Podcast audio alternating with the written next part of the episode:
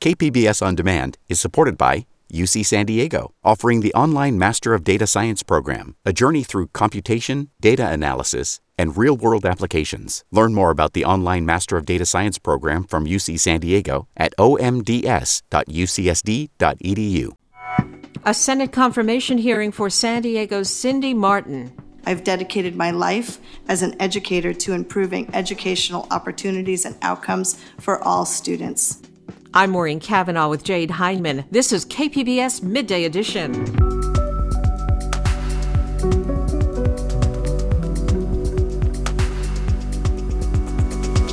A discussion on the racialized sexism faced by many Asian American women. Right now, it's impacting our mental health and our ability to feel safe out in the world, out in the U.S.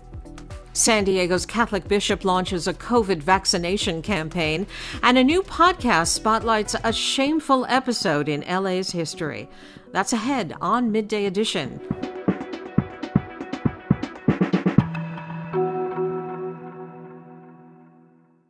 KPBS On Demand is supported by the Museum of Contemporary Art San Diego, offering visitors to the La Jolla campus special exhibitions, collection galleries, coastal vistas, seaside dining, and more. MCASD.org. The woman who leads San Diego's largest school district faced questions from senators today during her confirmation hearing for Deputy U.S. Education Secretary. Here's San Diego Unified School District Superintendent Cindy Martin. If I'm honored enough to be confirmed, I will work to use my experiences in San Diego to help support efforts across the country to reopen schools safely and bring children back to the classrooms. This pandemic did not create the inequities in our education system, but it has highlighted just how much work remains to be done.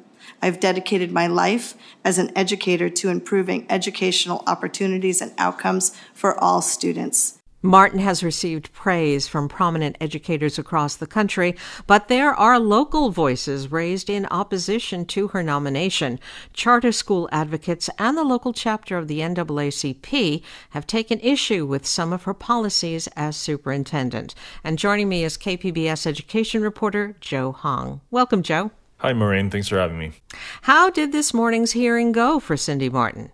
Yeah, so the tone and tenor of sort of the questioning was divided across partisan lines today. She received a lot of praise from Democrats for achievements at San Diego Unified, particularly in the area of, you know, raising graduation rates and college readiness rates for students of color and low-income students. I'd say the part where she struggled the most was during questioning about her experience with higher education, specifically in regards to managing the student loan portfolio and managing student loan forgiveness, which is a big issue. It was Republican Senator Bill Cassidy from Louisiana who was really grilling her on her lack of experience with higher education. And when he asked her about her thoughts on student loan forgiveness, she gave an answer that sounded, you know, very rehearsed, and Cassidy called her out on that. But she ultimately kept saying she would refer to her staff who are experts on the subject, and she ultimately didn't give her own opinions about student loan forgiveness. So I think that was a little frustrating for the senator. And outside of that, what were the other topic areas that she was questioned about in this morning's hearing?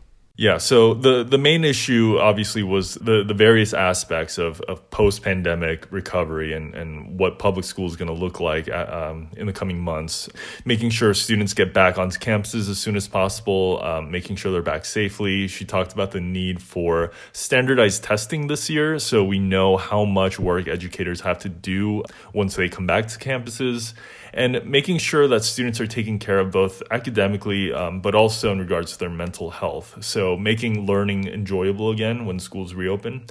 And, you know, the need for more investments in STEM education as well as CTE, career and technical education, which were both big topics in the Senate hearing for Secretary Miguel Cardona as well. And of course, you know, making sure students with disabilities are getting the resources they need. That was also a big topic. Now, if confirmed, What will Martin's role be as Deputy Education Secretary? Yeah, so Deputy Education Secretaries, they play a key role. You know, they're second in command of the agency. They help set policy and lead major initiatives. They're basically next in line to take over the agency if the secretary leaves. It's often referred to as the Chief Operating Officer of the Education Department, sort of overseeing the day-to-day operations. And why did the Biden administration say she was chosen for this position? Yeah, it goes back to her success moving the needle with vulnerable student populations, students of color, low-income students, seeing measurable progress both in terms of literacy rates, math scores, and just her success in this sort of challenging area of public education of really seeing progress with those student groups. Can you remind us about Martin's background in education? Sure. So she spent 17 years as a teacher, and she was later eventually promoted to a principal at a school in City Heights. She was praised for, starting a gardening program and really seeing a lot of success there at a more localized level with, again, students of color and low-income students. Then she was promoted to superintendent, and she's been superintendent for about 8 years today. And often she talks about her brother who has special needs and who has been an inspiration to her as an educator. Now, Martin has gotten criticism from charter school advocates. Is she against charter schools? If you'd allow me to provide some background, before the pandemic, charter schools were probably the hot button issue in education. And I'd say that most school district administrators are not big fans of charter schools because they take students away from the traditional public schools and the money goes along with them. And additionally, teachers' unions often oppose charter schools because teachers at charters are usually not in the union. That said, Cindy Martin did say today that she believes parents should have the choice to put their children in the learning environment that's best for them. She said ideally that would be the neighborhood public school, but she said she's supportive of parents seeking alternatives. Now, the San Diego chapter of the NAACP also criticizes Martin's charter school policy, but they also take issue with the number of suspensions of Black and brown students at San Diego Unified. Tell us about that. Yeah, so today there was a small protest at the district office, and the disparities in school discipline at San Diego Unified was a big issue for the protesters. Black students and often Latino students are more likely to be suspended and expelled, particularly in the youngest grades. And this has been a problem. This is a problem across the country. This has been a problem for San Diego Unified. But Cindy Martin has seen a little bit of progress in this area, but her critics say it hasn't been significant enough. And so was Martin asked about that, and what was her response? So she didn't directly address the issue of racial disparities in school discipline, but she did cite a study finding that SD Unified is an outlier when it comes to urban school districts who have moved the needle in regards to Black student academic success in terms of reading and math scores. What do we know about the timeline for the confirmation vote for Cindy Martin? So comments can be submitted by senators until tomorrow. The senator who chaired this committee said she wants to vote as soon as possible, so Cindy Martin can get to work right away. But there's no set date yet for the vote. So back here at San Diego Unified, any word on who the new school superintendent might be? No permanent replacement yet. Lamont Jackson, who served as an area superintendent under Cindy Martin, will serve as interim superintendent while the district conducts a nationwide search for a permanent replacement. The district did form a committee of close to 50 people last month who will select 10 semifinalists for the position. And then the school board will then narrow that list down to 3 candidates. And the new superintendent is expected to start at the start of the 2022 calendar year. All right, then. I've been speaking with KPBS education reporter Joe Hong. And Joe, thank you. Thank you, Maureen.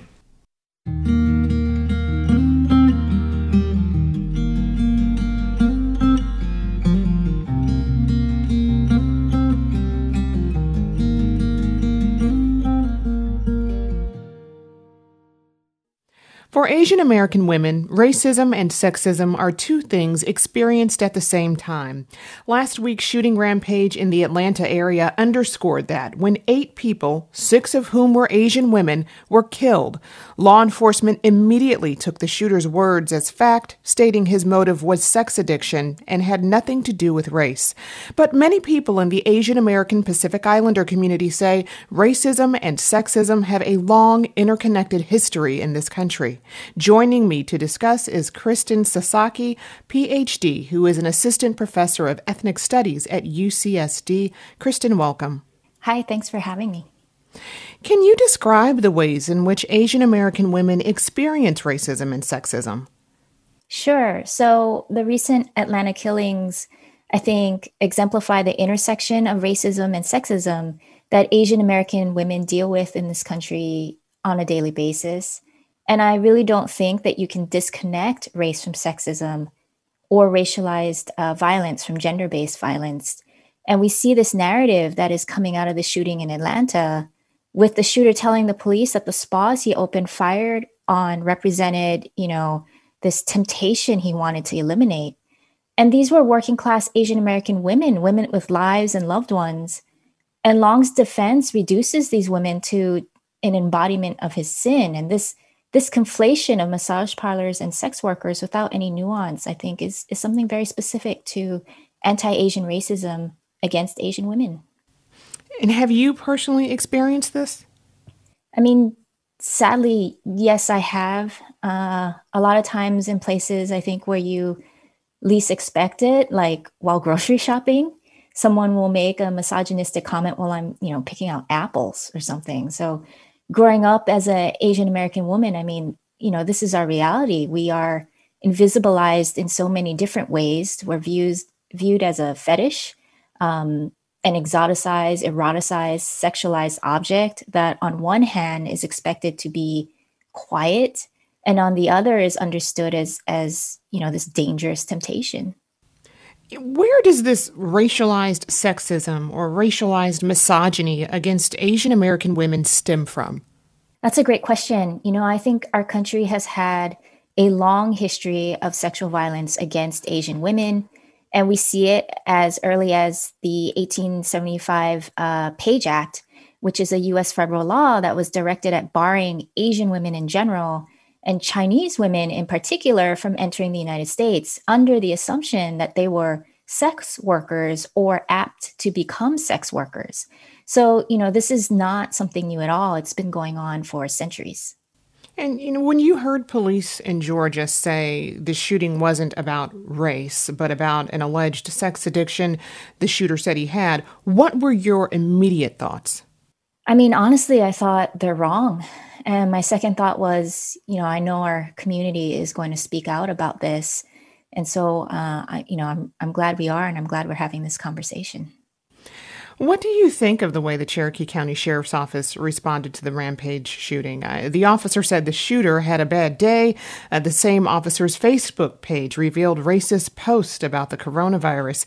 I mean, do you think he or even the way this has been investigated is one example of a larger problem in terms of getting needed attention to justice when it comes to violence against the AAPI community? Yes, I do. I think the Asian American community in general has been told that we don't really experience racism, and this type of violence against our community is oftentimes swept under the rug by political authorities. And, although we've been voicing our concern for decades and centuries even, it's gotten little media coverage or any political attention. And do you think that the model minority myth feeds into that idea that the community does not experience racism? Definitely. I mean, even if you look at one of the first times it's used, in 1965 by Daniel Moynihan, who was then Secretary of State, he uses the term model minority as he compares Asian Americans, quote, success in this country to what he calls the failure of Black America. And I think that type of discourse continues to haunt and hurt our BIPOC communities today. And what do you think needs to be done to help people better understand how Asian American women in particular experience racism in this country? Oftentimes when we complain about anti-Asian racism and gender violence, our concerns are brushed away and minimized. And I really hope that starts to change. And what we need to do is understand the intersectionality of these types of systemic violence against BIPOC communities and Asian American communities and be in solidarity with each other. And for the past year, there's been a lot of media focus upon particular individual acts of violence against our communities, with organizations like Stop AAPI Hate reporting individual acts of violence against Asians and Asian Americans. And this has been a really useful tool. But I think what has also happened is that the ways that this is covered is as individualized acts of violence. And what we need to do is demonstrate that they are really symptomatic of systemic racism and violence against our communities. And how has this history of racialized sexism harmed AAPI women in the U.S.? I mean, I think in general, you know, we are invisibilized, and right now it's impacting our mental health and our ability to feel safe out in the world, out in the U.S. I've been speaking with Kristen Sasaki, Ph.D., who is an assistant professor of ethnic studies at UCSD. Kristen, thank you very much for joining us. Thanks for having me.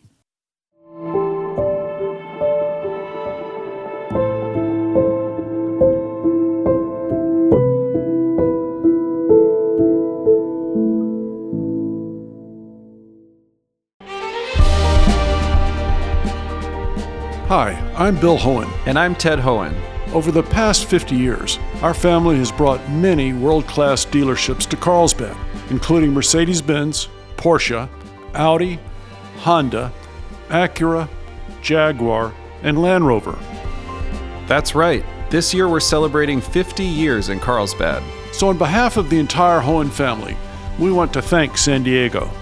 Throughout the years, we've taken tremendous pride in meeting and even exceeding our customers' automotive needs. We value the relationships with our clients and look forward to serving you for years to come. We invite you to visit one of the Hohen Carlsbad dealerships or hohenmotors.com.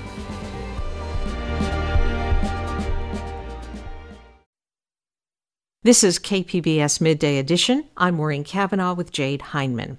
The seat for the 79th Assembly District, which runs from Otay Ranch all the way to La Mesa, is now vacant after Dr. Shirley Weber was confirmed as the new Secretary of State. KPBS reporter Max Rivlin-Nadler looks at the race to replace her, where early voting has already begun. The special election comes at a pivotal time for the heavily Democratic 79th District, when federal COVID recovery money will now flow through the state to communities that desperately need it. Akilah Weber is a doctor, La Mesa City Council member, and daughter of the woman she's now running to replace.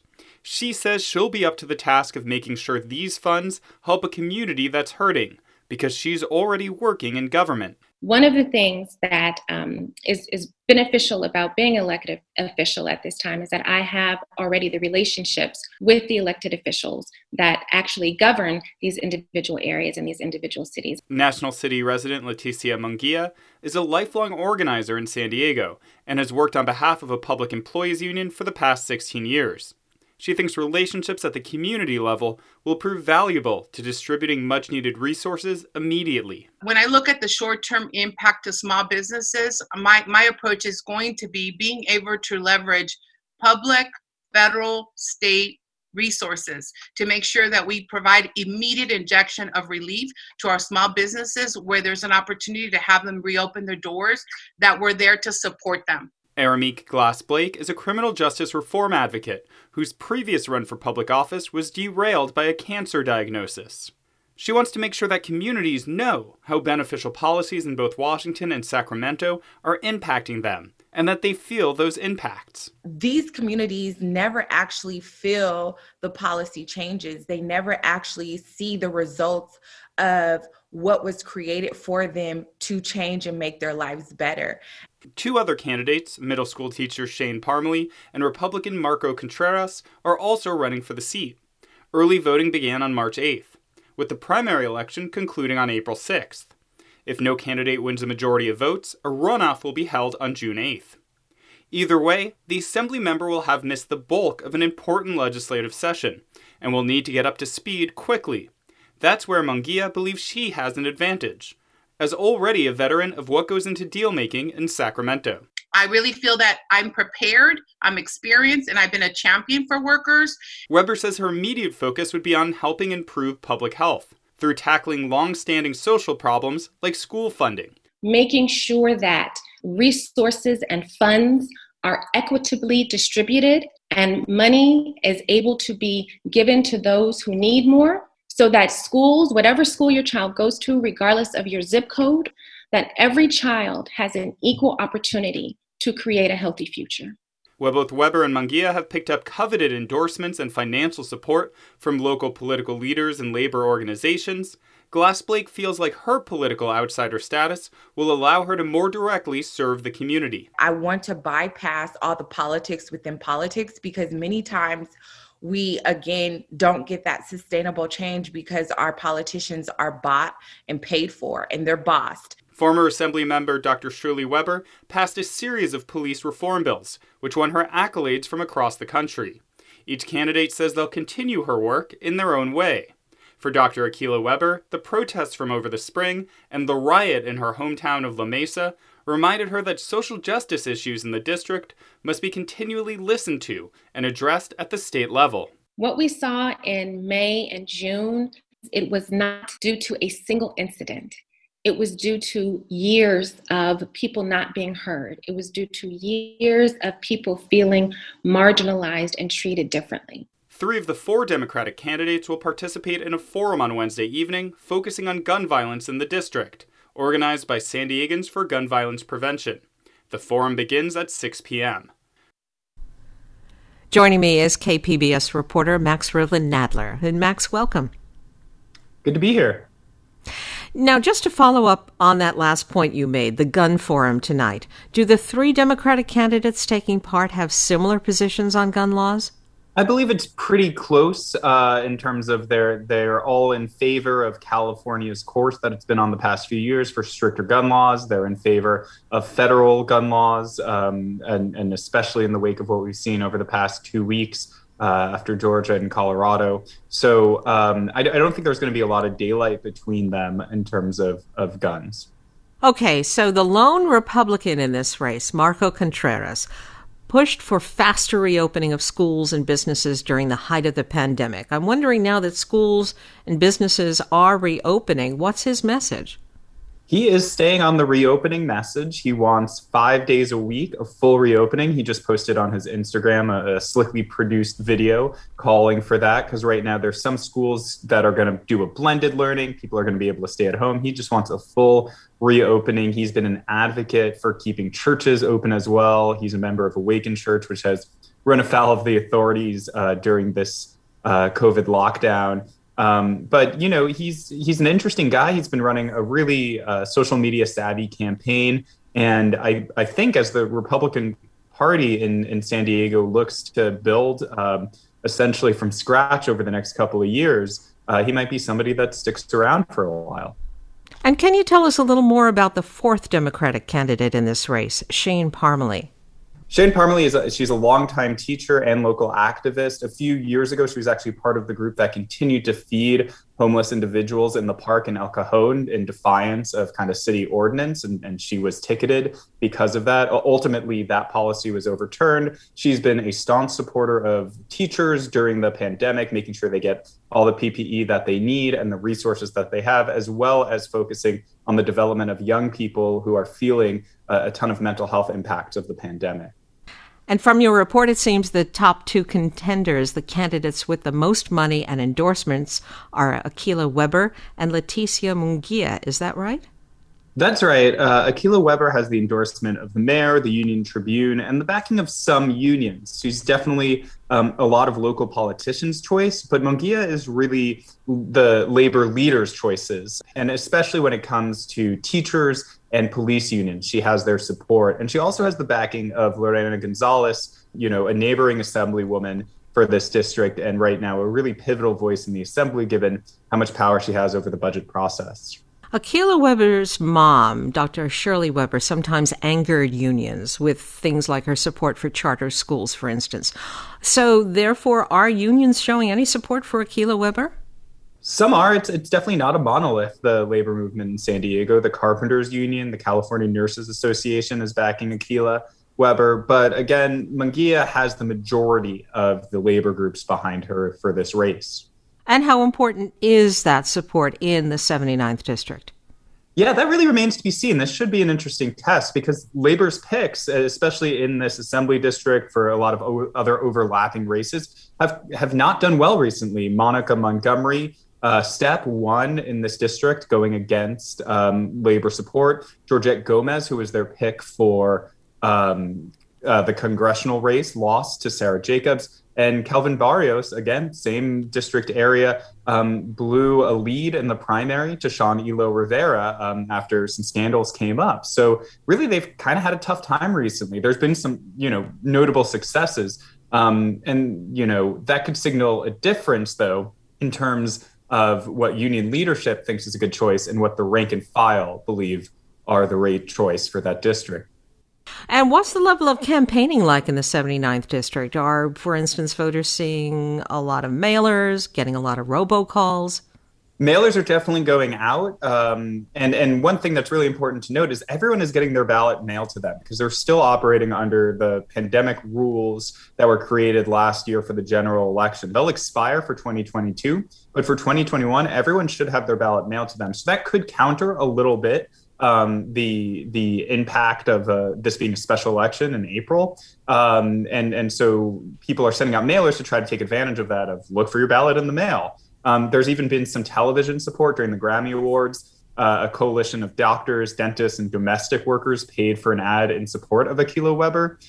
So the fact that that's from a national broadcast, obviously was only broadcast in San Diego, but still that's a lot of money being spent. And as you said, early voting is already underway. Can you tell us again about how the winner will be decided?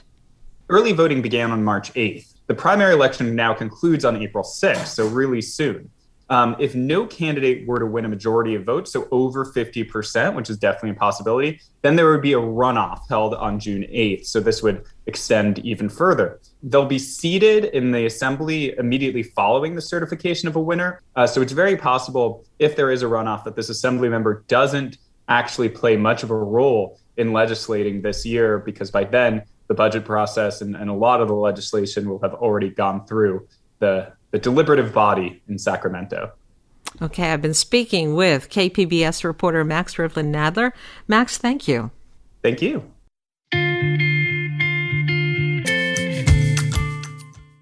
Let's turn to faith and the pandemic.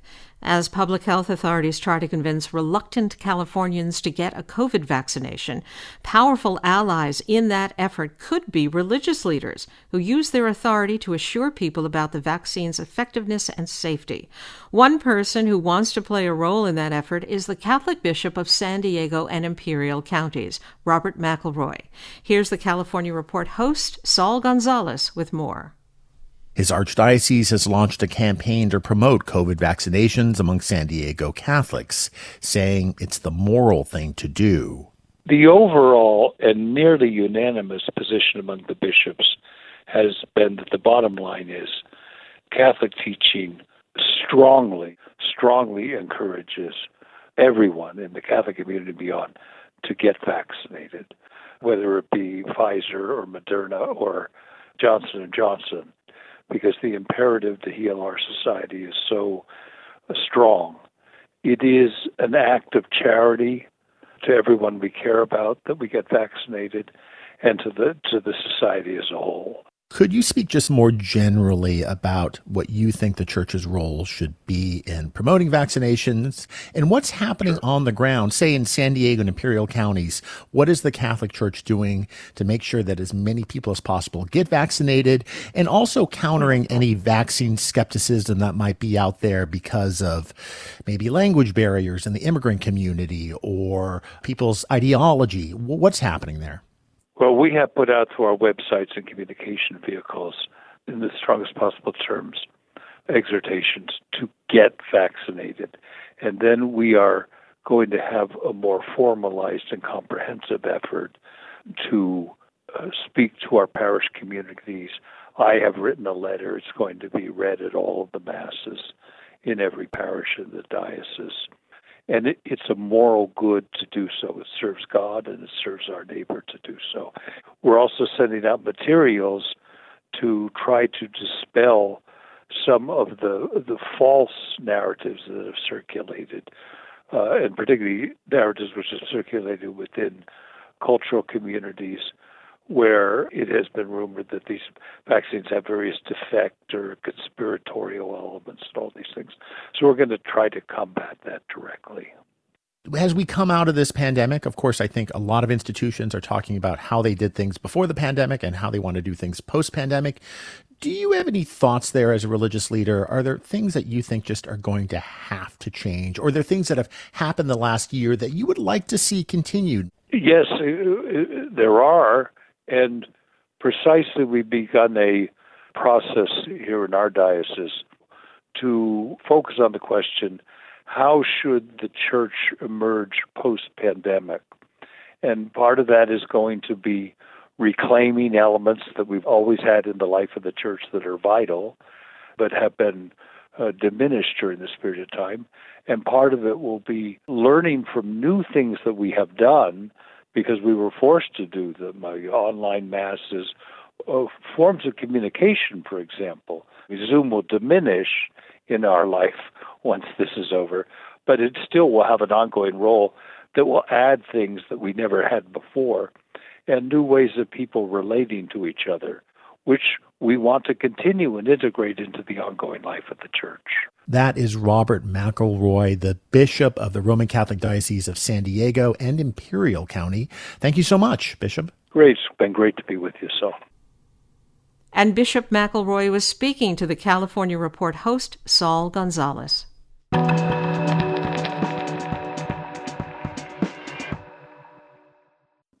A city program tasked with preventing the flow of toxic sewer water into the Pacific Ocean is failing to adequately identify industrial polluters. That's according to a new city audit, which also points to outdated methods of staffing issues as part of the program's failures in recent years. Joining me to discuss the findings of the audit is David Garrick, a City Hall reporter for the San Diego Union Tribune. David, welcome. Thanks for having me. So this program in question here, the Industrial Wastewater Control Program, is tasked with overseeing industrial pollution and prevention efforts. How successful has it been in preventing this kind of pollution in recent years? Yeah, well, according to the city auditor, not as successful as it should be or as it could be. They apparently use sort of an outdated, inefficient way of tracking who, which particular industrial businesses should be monitored and whether or not those businesses are complying is another issue because they have some staffing problems. So it doesn't sound like the program's going as well as it should be going. Does it seem like there's been a failure to properly hold industrial polluters accountable? I think so. I don't think it's necessarily letting anyone off the hook. I think it's just that when your program is inefficient and is not finding the right people that need to be monitored, you're letting them off the hook by not really even starting the process. So what's been the reaction from lawmakers? I mean, have they indicated how they'd like to see the program step up its efforts? Yeah, this program has actually generated controversy in the past because it's sort of a separate issue that a separate audit found is that the fees that the city charges for these inspections have not been updated since 1984, which is a really, really long time. And it appears that it's just sort of a lack of prioritization is why they haven't been updated. I mean, we tried to look and see if the industry had lobbied the city not to update them, and we couldn't find any evidence, tangible evidence of that. So it appears that the city just hasn't prioritized updating the fees. City says they're about to start doing that, but a lot of city officials now, because of that last audit, are more vocal about the fact that needs to happen. We need to have enough fees being charged so that the city can inspect these people, businesses, and make sure that they are complying. And so, as you mentioned, those fees haven't changed in over 30 years. What are some of the other ways that this report indicated the program was outdated? Well, just how they find other businesses, how they find businesses that they need to potentially monitor.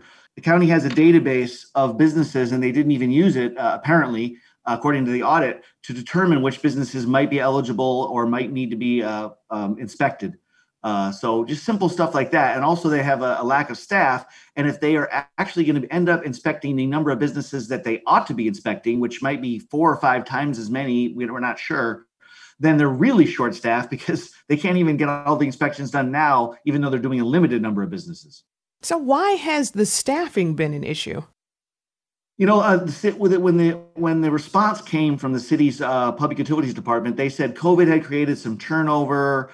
They used sort of the ordinary, there's been a lot of turnover, a lot of flux. So they weren't really as specific. But it seems like that right now the workload is low enough where the staffing is somewhere in the neighborhood of where it needs to be. But as the audit points out, the workload it should be much higher, because there's a lot of industrial businesses that aren't being inspected. And one thing the audit pointed out, which is pretty important, is that sort of creates an uneven playing field, because if you're an industrial polluter and I'm an industrial polluter and we're in the same industry and you're being inspected and I'm not being inspected, well, that's a leg up for me in my competition against you. Now, has there been a discrepancy in how the program monitors pollution based on federal versus local regulations? Yeah, apparently, according to the audit, they do a much better job of businesses that are subject to federal requirements. That means the Clean Water Act. Basically, that has to do with the volume of pollution that you put out, and whether you're forced to comply with that. When a particular industrial business is not subject to federal rules because they don't produce that kind of volume, and they're only subject to local ordinances, then it appears that the city program is even more lax in sort of making sure that they're in compliance, at least according to the audit. The previous success of the industrial wastewater control program in preventing harmful chemicals from polluting our ocean water has helped the city receive federal waivers relating to the requirement to update the Point Loma sewer plant. Could the findings of this audit jeopardize those waivers in the future? Yeah, the audit said it could. It wasn't really specific about how that process would work. You know, the federal government has been giving San Diego waivers for several years for upgrading that Point Loma plant, primarily because the city has made a vow to start recycling its sewer water into drinkable water at a program called Pure Water.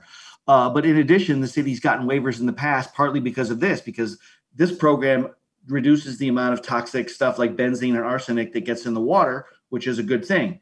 But apparently, if the city says they're doing it, and maybe they aren't really doing it at a high level, the audit says, then maybe the city will lose the waiver. So that'd be a huge jeopardy, because the estimates of the costs that the city would incur to upgrade that Point Loma plant are $2 billion, even $3 billion.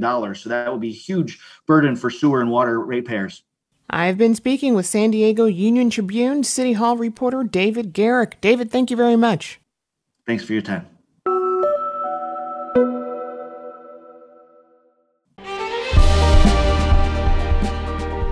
Hi, I'm Bill Hohen. And I'm Ted Hohen. Over the past 50 years, our family has brought many world-class dealerships to Carlsbad, including Mercedes-Benz, Porsche, Audi, Honda, Acura, Jaguar, and Land Rover. That's right. This year we're celebrating 50 years in Carlsbad. So on behalf of the entire Hohen family, we want to thank San Diego. Throughout the years, we've taken tremendous pride in meeting and even exceeding our customers' automotive needs.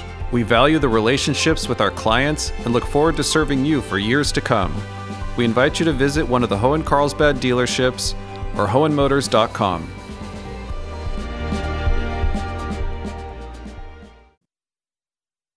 This is KPBS Midday Edition. I'm Maureen Cavanaugh with Jade Hindman. The podcast Blood on Gold Mountain debuts today.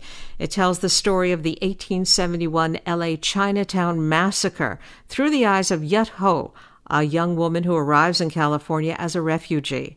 KPBS Arts reporter Beth Accomando speaks with two of the podcast creators, Hao Huang, who is a professor of music and humanities at Scripps College and serves as the story's narrator, and his son Micah, who is the show's artistic director.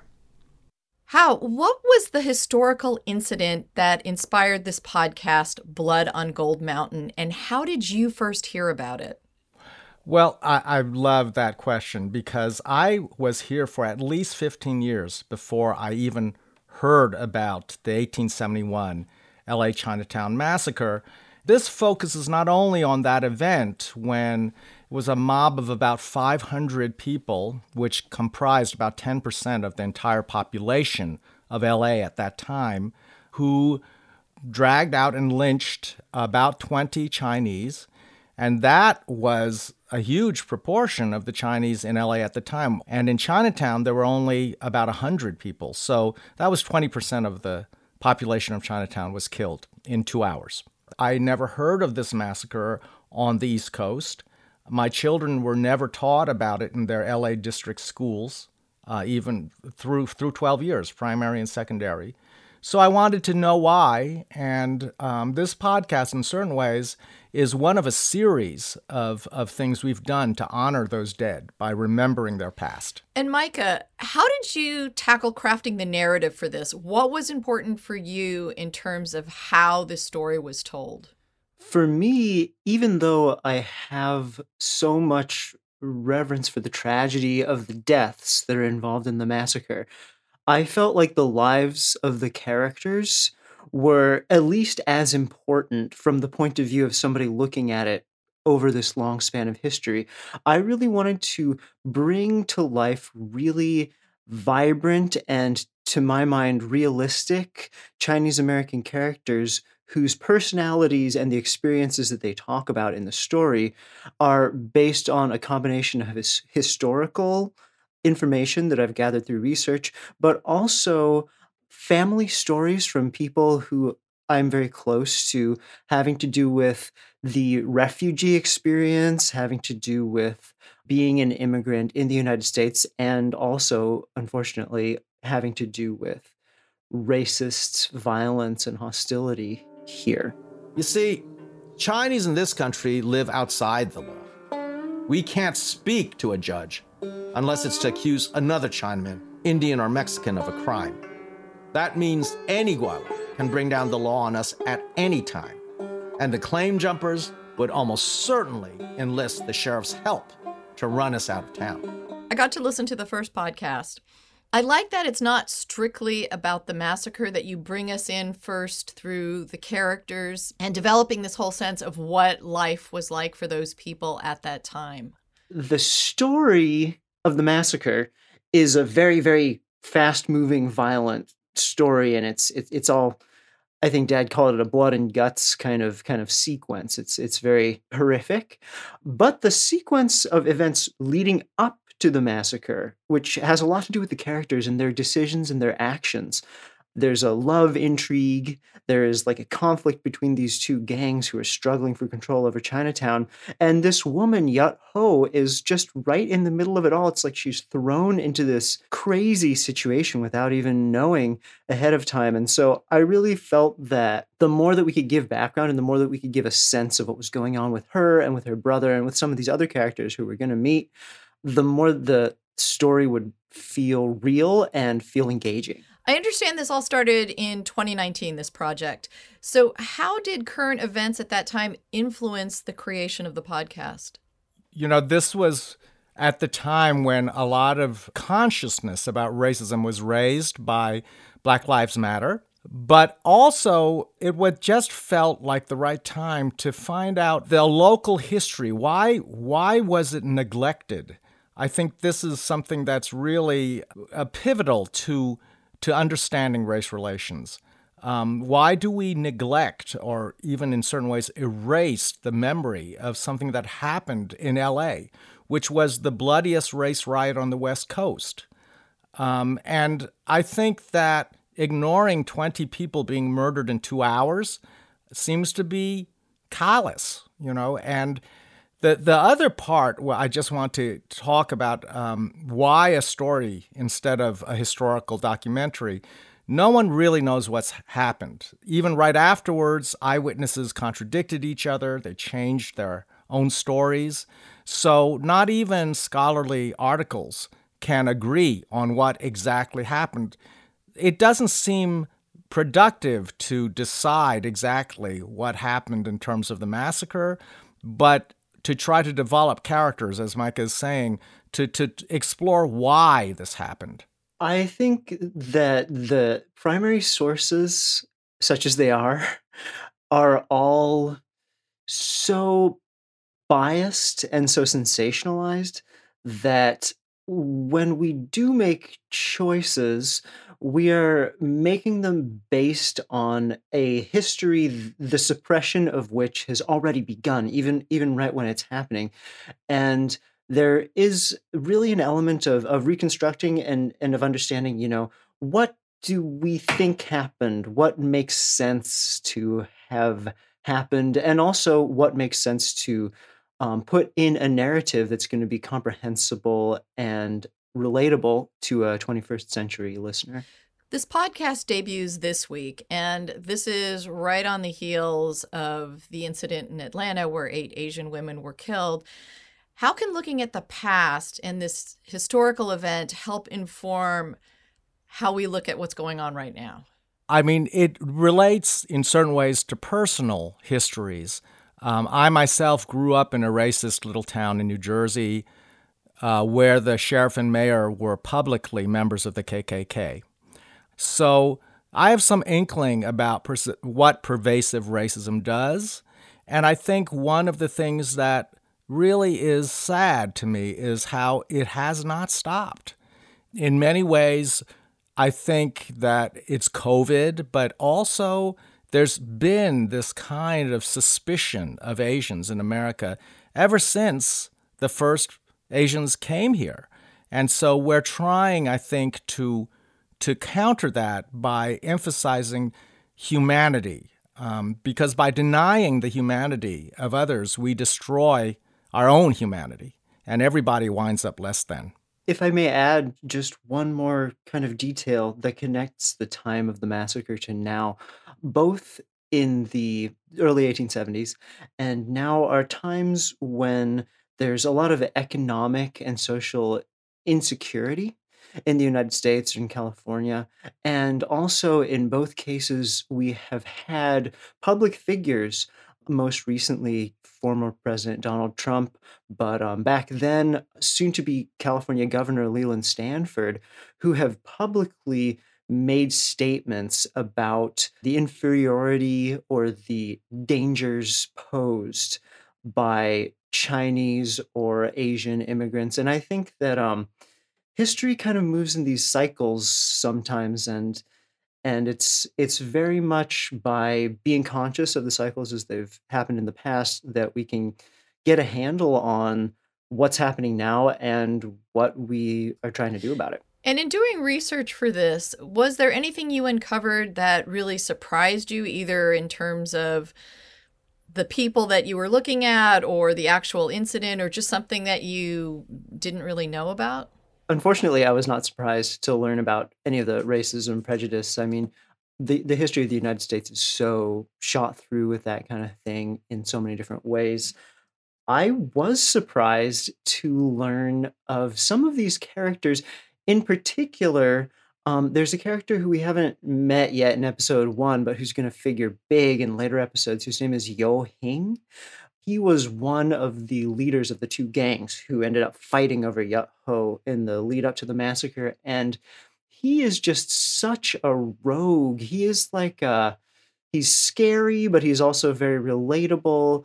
He used his knowledge of not only Chinese culture, but the American system up to and including the court system to kind of leverage for power in the struggle. And I feel like he's just something out of like a gangster movie or something. And it's so much fun to be writing, you know, about these things that he did and trying to bring him to life among others.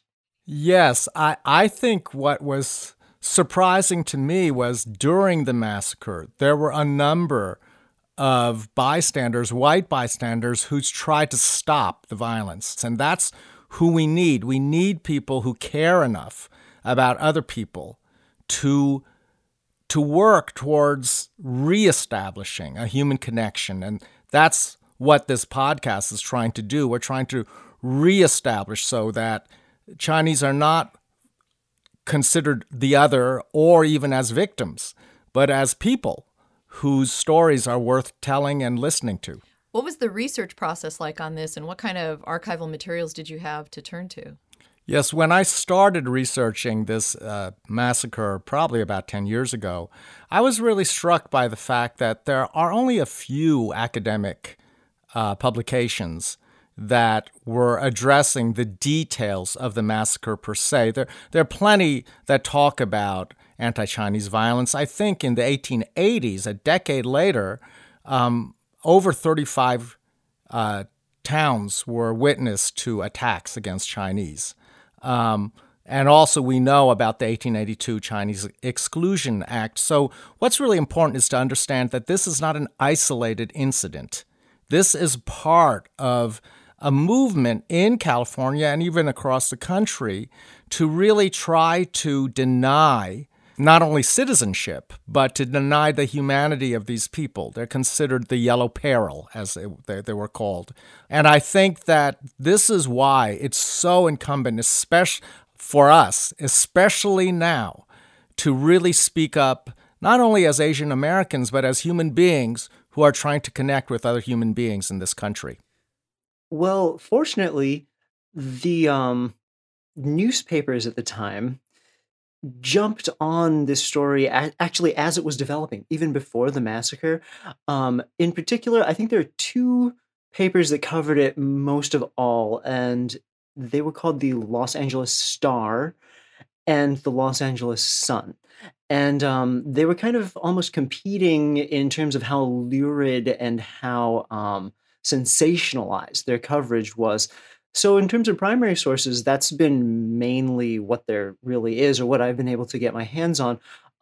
There are excerpts from those papers contained in books and also even just present online in online archives, even though those papers in those 1870s incarnations no longer exist. My favorite book, and one actually from which I've been able to find a bunch of other secondary sources on this, is one that's called The Chinatown War, and it's by Scott Zesch. It's very, very dedicated to trying to figure out the truth and also trying to elucidate some of the cultural background of the immigrants at the time. So that one's been hugely helpful, in particular to me. And Micah, can you talk a little bit about the sound design for this and the music that was created? I have been interested in Chinese music, particularly because a friend of mine who I met in grad school was an amazing, and still is, she lives in London now, she moved, but she's an amazing guzheng player, which is a Chinese harp. And I have been on the back burner studying erhu, which is Chinese fiddle, for a couple years.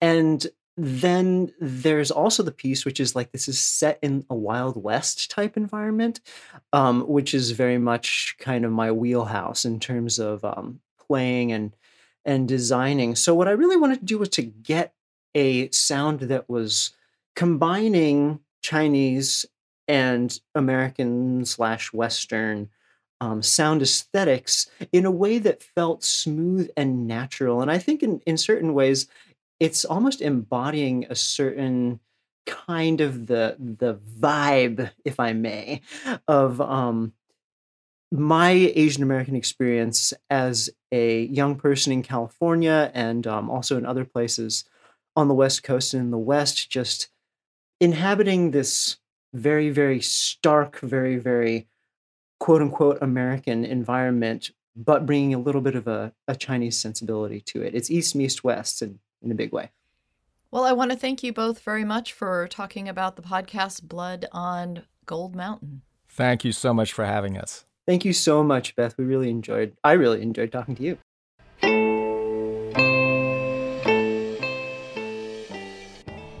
That was Micah Huang and his father, Hao Huang, speaking with Beth Accomando about the 7-part podcast series Blood on Gold Mountain that debuts today.